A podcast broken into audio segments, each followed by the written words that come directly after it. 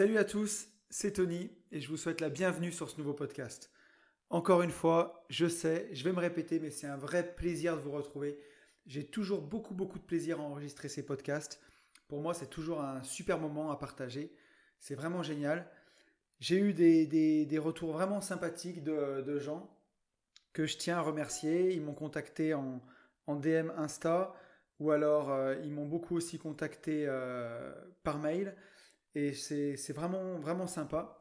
Donc je tiens à remercier Nadège, Mathieu, Benjamin, Rudy, Mehdi, Nathalie, Daniel, Yalfaimo sur Insta, Alex, Charles, Jean-Philippe, Dimitri, Imobab aussi sur Insta, Victor, Chris, Yannick, Maxime, Aurore, Stéphanie et Charlotte.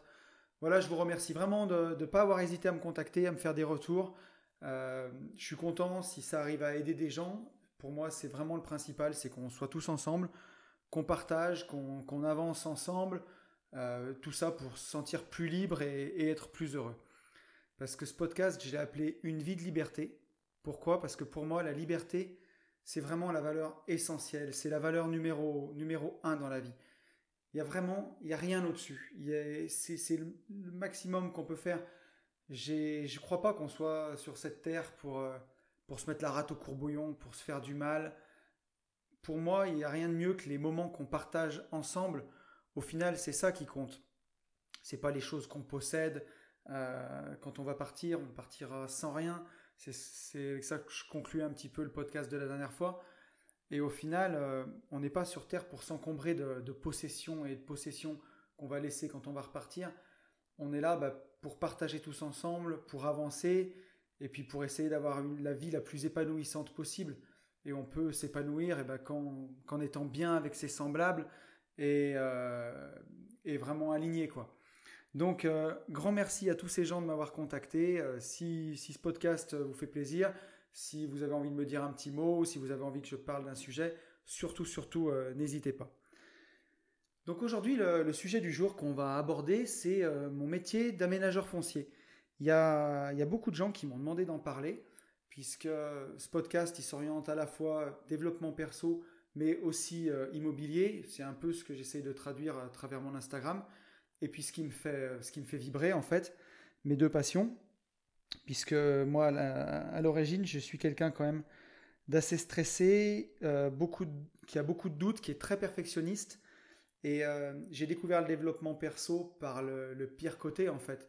Parce que je me faisais tellement de mal pour accomplir les tâches de la meilleure façon que je me mettais la barre tellement haute que j'avais besoin en fait de me dire mais est-ce que je fais bien, est-ce que je fais pas bien ? Et je viens d'une époque où il n'y avait pas internet, il n'y avait pas tous les forums, il n'y avait pas tous les blogs, il n'y avait pas tout ça. Donc j'ai commencé par des bouquins et j'ai dévoré énormément de bouquins de développement perso pour essayer d'améliorer ma condition, d'améliorer ma vie, d'améliorer mon bien-être. Et donc, si aujourd'hui, je peux rendre un petit peu de ça, ça sera vraiment, vraiment très bien. Et donc, vous m'avez demandé de parler de ce métier d'aménageur foncier et pourquoi j'y suis venu. Et donc, je parle de développement perso parce que c'est le fruit justement d'un long développement perso. Donc, quand j'ai commencé de travailler, j'étais ingénieur et rapidement, après une première expérience dans l'industrie, j'ai démarré dans l'entreprise familiale et je m'occupais là-bas un peu de tout, suivre les chantiers, gérer le personnel et chiffrer. Donc c'était vraiment, j'ai énormément appris, ça a été très très formateur, mais c'était quelque chose de très très chronophage. J'arrivais au bureau à 6h du matin et j'en partais rarement avant 19h30 avec très peu de temps, le temps de midi pour manger. Donc c'était quelque chose de hyper chronophage, hyper prenant et au final assez stressant parce que les travaux publics, c'est un secteur où il y a beaucoup de concurrence, où les marges sont quand même relativement faibles et c'était assez compliqué. Et s'ajoute aussi à ça le fait de travailler en famille où il y a vraiment une implication qui est différente par rapport à travailler pour un patron. On se sent beaucoup plus redevable et on y met vraiment beaucoup de sa personne. Et j'ai fait ça pendant 12 ans, alors que j'ai toujours été passionné de liberté. Depuis ma jeunesse, quand j'ai fini mon diplôme d'ingénieur, je suis parti vivre un an en Écosse, où c'était vraiment très très bien. je me sentais libre, j'ai travaillé, mais j'ai beaucoup voyagé et c'était génial. Et là, c'était un métier où je me retrouvais à échanger vraiment 5 jours de ma semaine contre 2 jours de week-end, à travailler énormément et à pédaler dans la semoule, à accumuler beaucoup de frustration en plus, puisque partir le matin quand il fait nuit, rentrer le soir quand il fait nuit, passer tout son temps à travailler, on compense le week-end par des sorties, par des restaurants, et on va dépenser un peu plus parce qu'on est frustré de ce qu'on fait la semaine. Et j'avais l'impression que c'était vraiment l'impasse, quoi. Je me disais, mais tu y arriveras pas à faire autre chose, à changer. Et en fait, je me suis rendu compte que j'avais la solution à mes problèmes juste sous mon nez, puisque je travaillais pour des clients qui étaient aménageurs fonciers. Donc, en quoi ça consiste, le métier d'aménageur foncier ? C'est vraiment le vif du sujet d'aujourd'hui. Ça consiste à acheter des terrains, des grands terrains, et à les diviser et à les revendre une fois découpés. Donc ça peut se faire de vraiment multiples façons. Et là, on va rentrer ensemble un peu plus dans la technique. Mais c'est un métier qui permet pas mal de liberté. Alors attention, pour ne froisser personne et dire la vérité, il n'y a rien de magique. On travaille quand même énormément. C'est un métier où il faut beaucoup s'impliquer, où il faut beaucoup de relationnel. C'est un métier où on prend beaucoup de risques, puisque c'est un métier d'investisseur. C'est un métier où trouver du foncier, c'est pas évident. Ça demande un gros réseau et une grosse recherche. Donc, il n'y a rien de magique, il n'y a rien de merveilleux. C'est pas un métier où tout tombe tout cuit du ciel, ça serait mentir et c'est complètement faux, c'est pas du tout ça. Mais de toute façon, dans la vie, vous le savez, on n'a rien sans rien. Mais moi, le but, ça n'a jamais été de ne rien faire, puisque je suis quelqu'un de travailleur, je suis quelqu'un qui adore être occupé, qui adore être investi dans des projets. Mais je voulais faire les choses différemment. Ce qui a été le plus dur dans mon ancien métier, c'est qu'il y avait plusieurs contraintes. Tout d'abord, il y a une contrainte en lieu de travail. Quand vous travaillez dans les travaux publics ou dans un bureau ou dans n'importe quoi, vous devez arriver le matin à une heure précise et vous repartez le soir à une heure précise. Vous pouvez pas faire comme vous voulez. Il faut que vous soyez là pour ouvrir les bureaux et là pour les fermer. Et donc moi, je voyais cette contrainte-là dans mon ancien métier et je voyais mes clients qui travaillaient avec leur voiture, leur téléphone, leur ordinateur.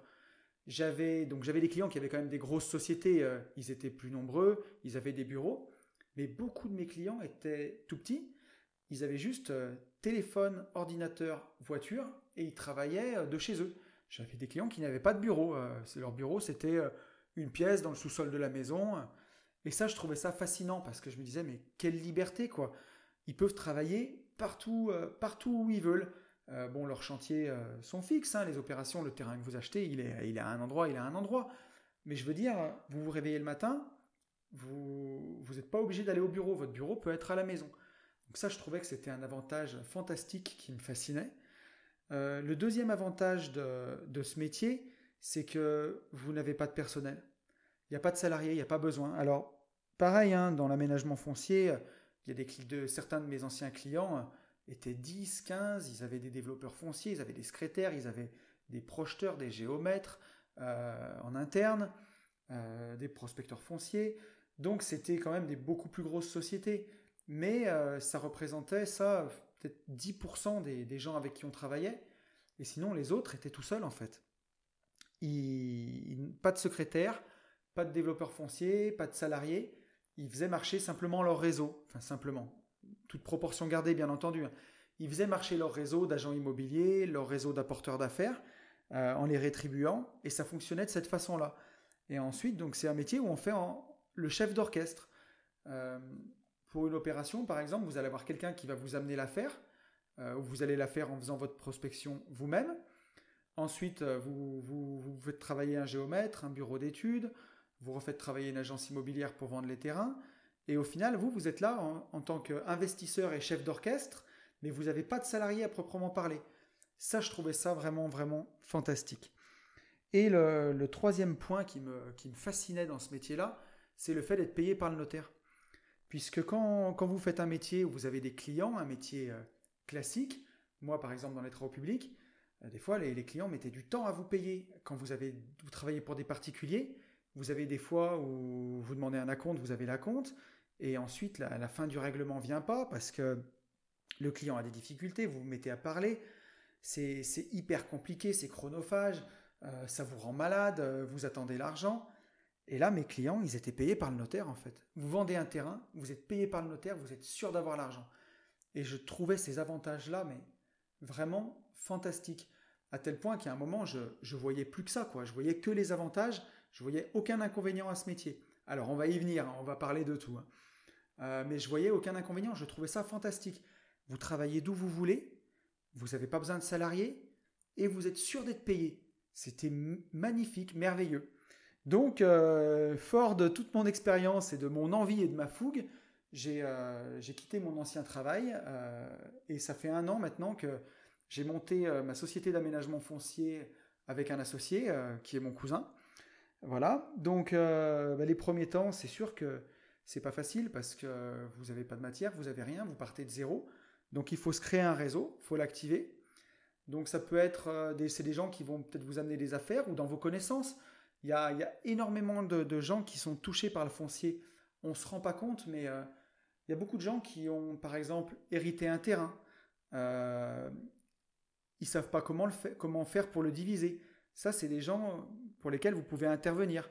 Vous allez avoir parfois des agents immobiliers qui ont un grand terrain qui est invendable, mais qui est constructible.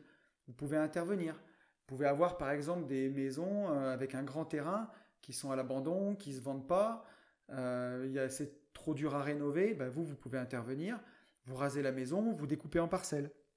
Donc le métier d'aménageur foncier, il consiste à ça en fait. Trouver des grandes parcelles de terrain constructibles, ou alors des parcelles avec une maison dessus, et un grand terrain où vous pouvez faire une division. Donc vous avez 2 façons de diviser un terrain. Vous avez la façon assez simple et la façon plus difficile. Je parle administrativement. La première façon de découper un terrain, c'est par une déclaration préalable. Donc il faut vous imaginer. Alors en podcast, c'est pas évident. Il n'y a pas de vidéo, hein. Il faudra faire marcher son imagination. Mais imaginez-vous un grand terrain très long, le long d'une route existante. Et si vous coupez ce terrain perpendiculairement à la route existante, vous n'avez pas besoin de créer d'espace commun. Tous les futurs terrains, ils vont accéder par la route qui existe déjà. Ça, c'est une façon de découper des terrains en déclaration préalable. Donc, c'est administrativement vraiment pas compliqué. Puis, vous n'êtes pas obligé de viabiliser les terrains. Vous pouvez les vendre dans l'état actuel, non viabilisé. Puis, c'est l'acquéreur qui s'occupera de faire la viabilisation. Donc, d'amener l'électricité, l'eau, les égouts, le téléphone.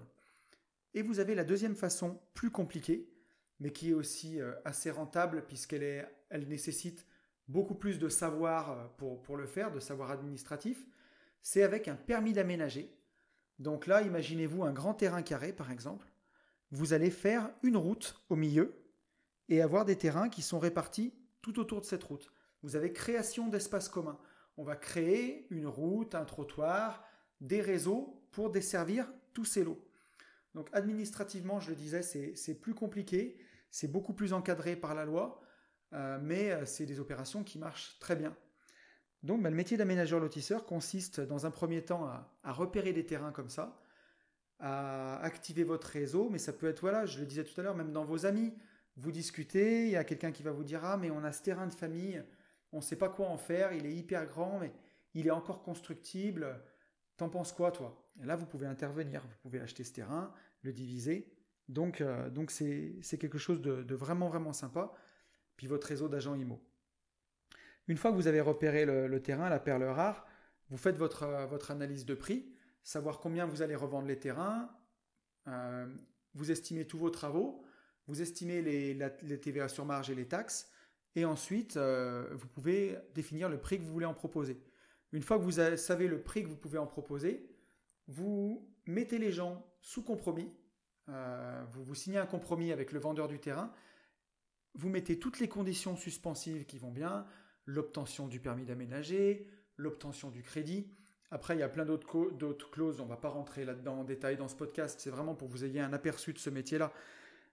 Et vous vous mettez au travail. Vous allez déposer votre déclaration préalable ou votre permis d'aménager.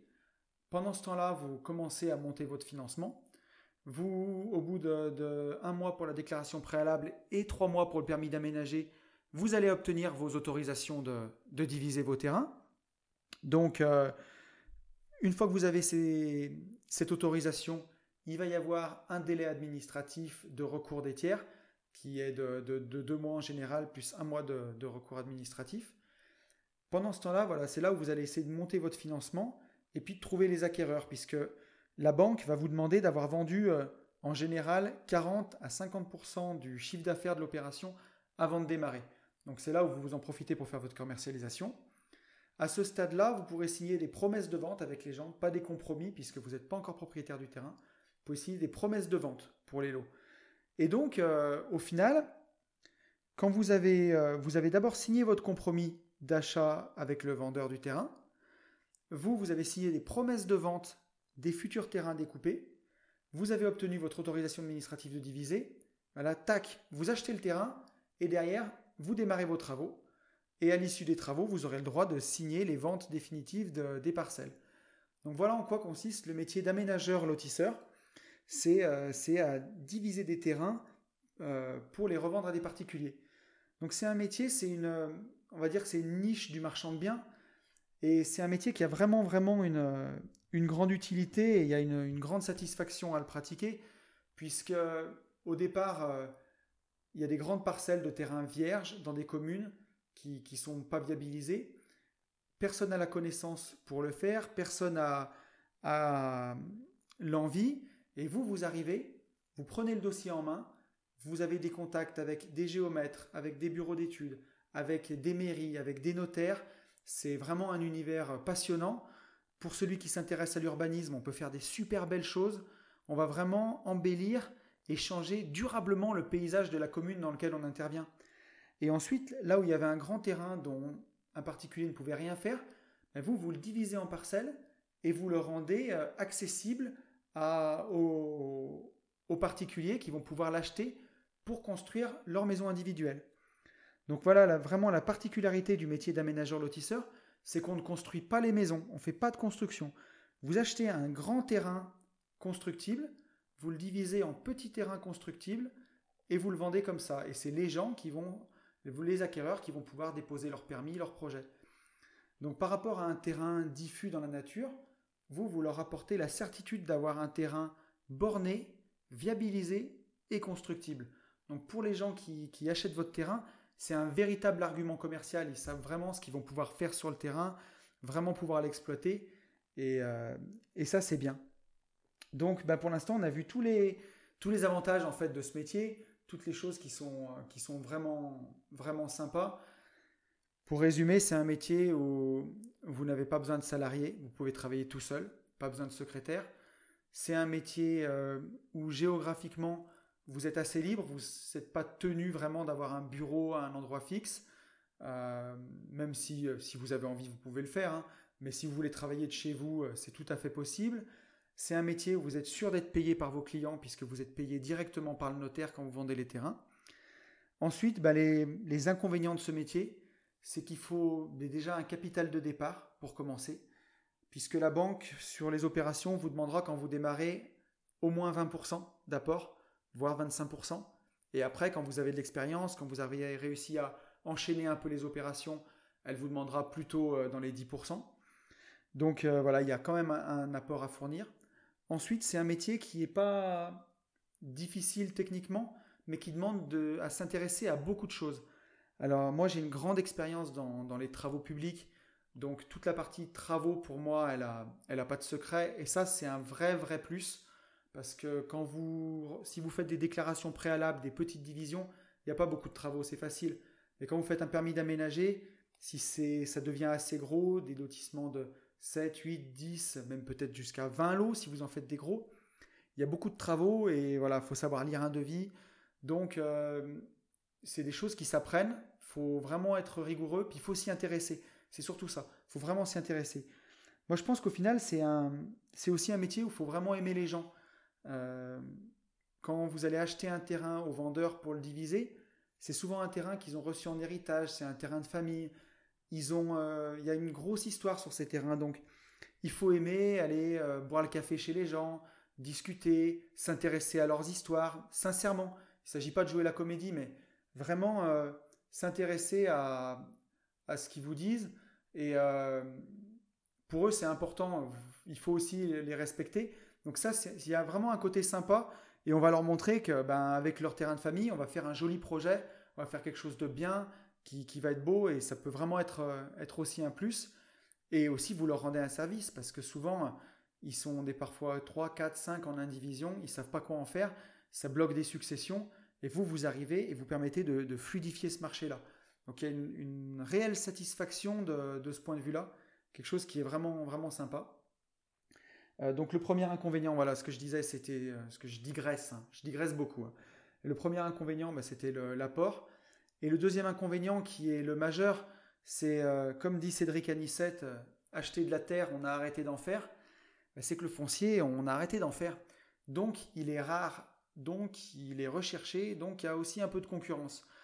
Alors, dans ce métier-là, il n'y a pas on peut pas dire que la concurrence soit féroce parce que c'est vraiment beaucoup de petits investisseurs assez diffus, mais il y a une vraie concurrence sur le foncier. Alors, je dis ça parce que je parle pour mon secteur. Après, ça dépend du secteur où vous êtes, du secteur où vous évoluez.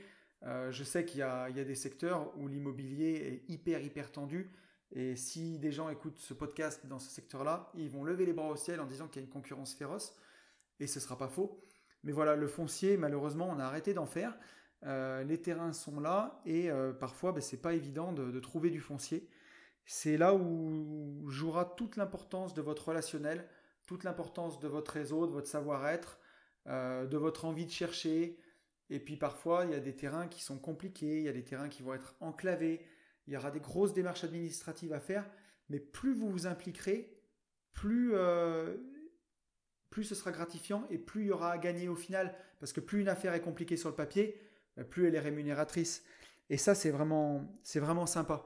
Parce que voilà, le podcast s'appelle Une vie de liberté. Moi, j'ai choisi ce métier parce qu'il permet vraiment de me sentir libre et aussi parce que je suis passionné et j'adore ce que je fais. C'est vraiment pour moi l'aménagement foncier, c'est vraiment une passion. C'est vraiment quelque chose qui m'intéresse et qui me plaît beaucoup. Si ça ne vous plaît pas, si ce n'est pas quelque chose pour vous, ce sera compliqué de vous mettre dedans. Et ce qui, pour moi, est du temps de liberté, ce sera pour vous du temps de contrainte, je pense. On en revient toujours au même. Si vous voulez vous sentir libre et heureux, il faut faire quelque chose qu'on aime dans la vie. Il y a une citation de Mark Twain que j'aime beaucoup qui dit « Le secret de la réussite est de faire de ta vocation tes vacances ». Et c'est quelque chose qui est vrai parce que quand tous les jours, on a l'impression de faire ce qu'on aime, on fait ce qu'on aime, on n'a jamais l'impression de travailler. Donc voilà. Donc j'en revenais un petit peu sur les inconvénients majeurs de ce métier. C'est le fait qu'il y a un investissement de départ, il y a un apport à mettre dans les affaires et que le foncier est quand même assez rare. Et puis après, il y a l'inconvénient aussi majeur, mais de tout investissement immobilier, c'est que vous estimez le prix des terrains à la revente, mais vous ne les avez pas encore revendus au moment où vous signez l'affaire. Alors, c'est un peu moins vrai parce que vous êtes sous compromis. Quand vous avez signé vos promesses de vente, vous n'avez pas encore acheté le terrain, vous êtes encore sous compromis. Donc, ça vous permet aussi de maîtriser le risque et de ne pas prendre des risques inconsidérés. Mais c'est un métier où vous restez le seul maître à bord, vous restez l'investisseur et vous êtes 100% responsable de toutes vos décisions. Si malheureusement vous avez mal estimé vos travaux, vous avez mal estimé vos prix de revente et en plus vous avez acheté le terrain trop cher, malheureusement vous pouvez vous en prendre qu'à vous, il n'y aura personne sur qui taper. Autant si les entreprises font des bêtises ou si votre géomètre ou votre maître d'œuvre fait des bêtises, là vous pouvez leur mettre des coups de bâton sur la tête, mais malheureusement si vous avez mal établi votre budget, vous pourrez vous en prendre qu'à vous-même. Mais c'est aussi une force parce que du coup ça pousse à faire les choses comme il faut et à être très rigoureux.